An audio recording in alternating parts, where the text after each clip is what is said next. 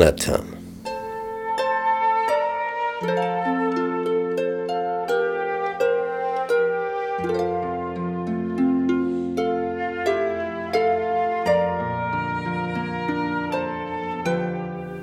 Die Schlacht gegen die Philister war katastrophal für Israel ausgegangen.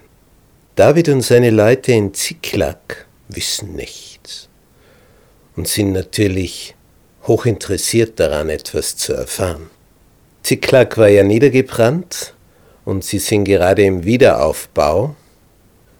Und da heißt es im zweiten Buch Samuel Kapitel 1, Vers 2, siehe, da kam am dritten Tage, nämlich wo sie gerade wieder anfangen, ihre Ruinen auf Vordermann zu bringen, da kam ein Mann aus dem Heer von Saul, mit zerrissenen Kleidern und mit Erde auf seinem Haupt. Und als er zu David kam, fiel er nieder zur Erde und huldigte ihm. David aber sprach zu ihm, Wo kommst du her? Aus dem Heer Israels bin ich entronnen. Sage mir, wie steht es?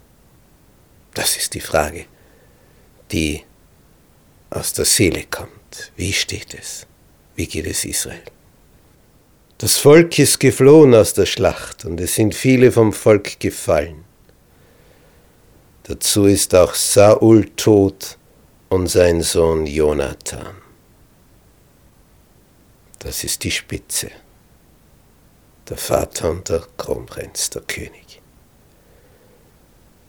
David sprach zu dem jungen Mann, der ihm das sagte, Woher weißt du, dass Saul und sein Sohn Jonathan tot sind?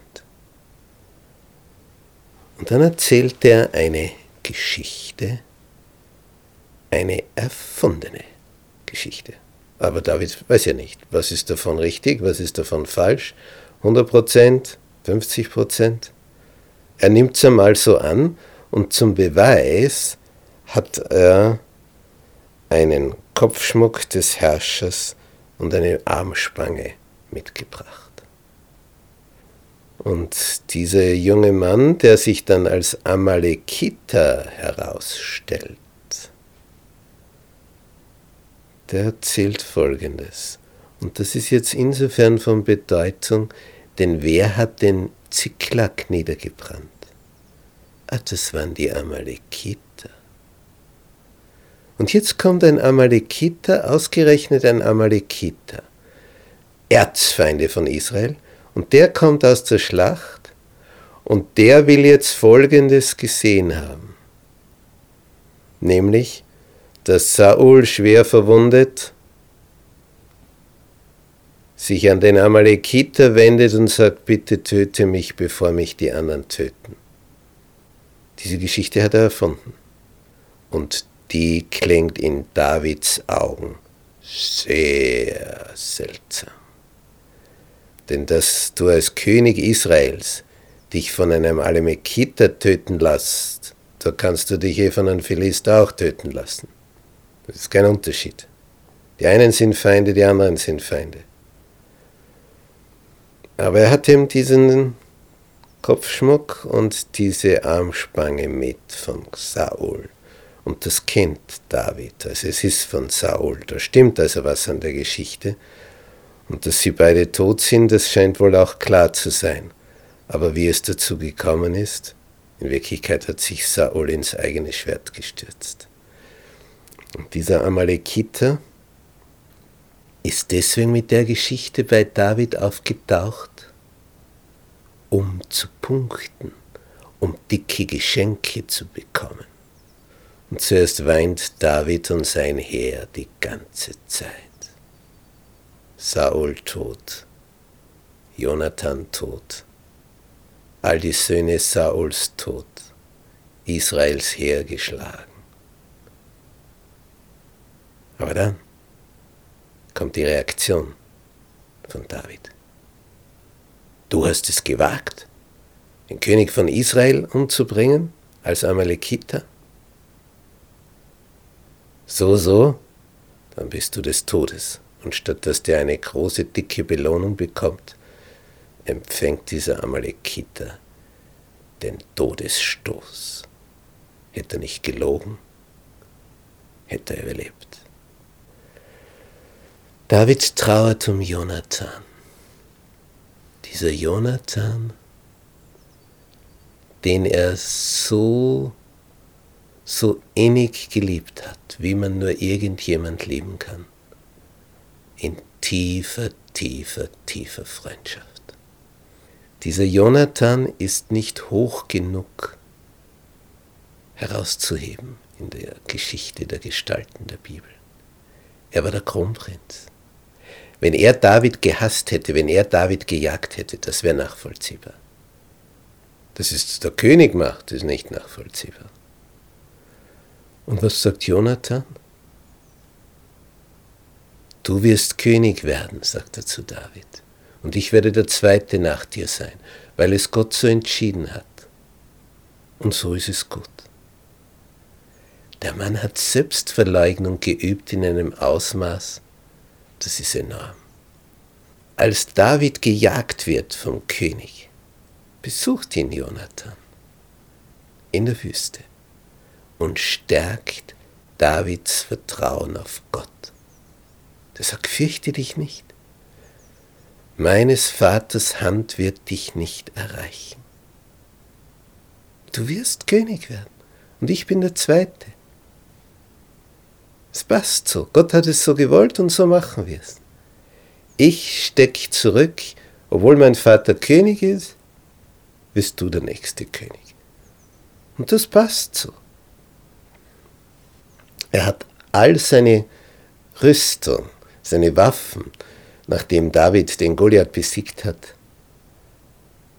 seinem jungen Freund David geschenkt. Der Königssohn gibt die besten Dinge, die er hat, an David. Schenkt ihm alles. Das sind Wunder. Und Jonathan hält treu zu Saul und hält treu zu David und hält treu zu Gott. Wenn es eine Diskrepanz gibt, denn der Vater möchte, dass Jonathan König wird, dann gilt für Jonathan, man muss Gott mehr gehorchen als den Menschen. Saul und Jonathan waren im Leben nicht getrennt und im Tod nicht getrennt. Gott sieht es als einfacher an, wenn er mit umkommt in dieser Schlacht. Er wird im Himmel sein, auf der neuen Erde, einer der größten, die je über diesen Planeten gegangen sind. Wenn wir ihm begegnen, da werden wir staunen, wie selbstlos dieser Jonathan ist, wie oft er vermittelt hat Zweimal hat er mit seinem Vater intensiv geredet. So intensiv über David, dass der König voll Wut seinen Speer gezückt hat und ihn auf Jonathan gerichtet hat.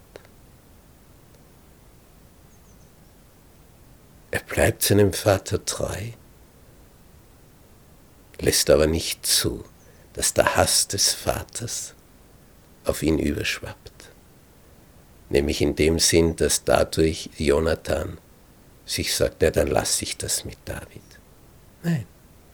Und David textet hier das Bogenlied, wo es heißt, die Edelsten in Israel sind auf deinen Höhen erschlagen, wie sind die Helden gefallen. Sagt's nicht an in Gad, verkündet's nicht auf den Gassen in Aschkelon, das sind die Philisterstädte. Wie sind die Helden gefallen im Streit? Jonathan ist auf deinen Höhen erschlagen. Saul und Jonathan, geliebt und einander zugetan im Leben und im Tod nicht geschieden. Schneller waren sie als die Adler, stärker als die Löwen. Es tut mir leid um dich, mein Bruder Jonathan. Ich habe große Freude und Wonne an dir gehabt.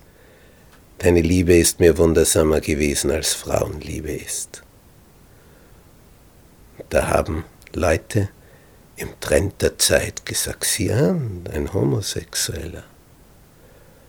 So ein Schwachsinn, wenn man den Kontext sich hier betrachtet. Die Liebe, von der hier die Rede ist, sie geht weit über das Körperliche hinaus. Hier geht es um die tiefe, tiefe, innige, charakterliche Verbundenheit zwischen zwei Menschen, die einander schätzen, wertschätzen.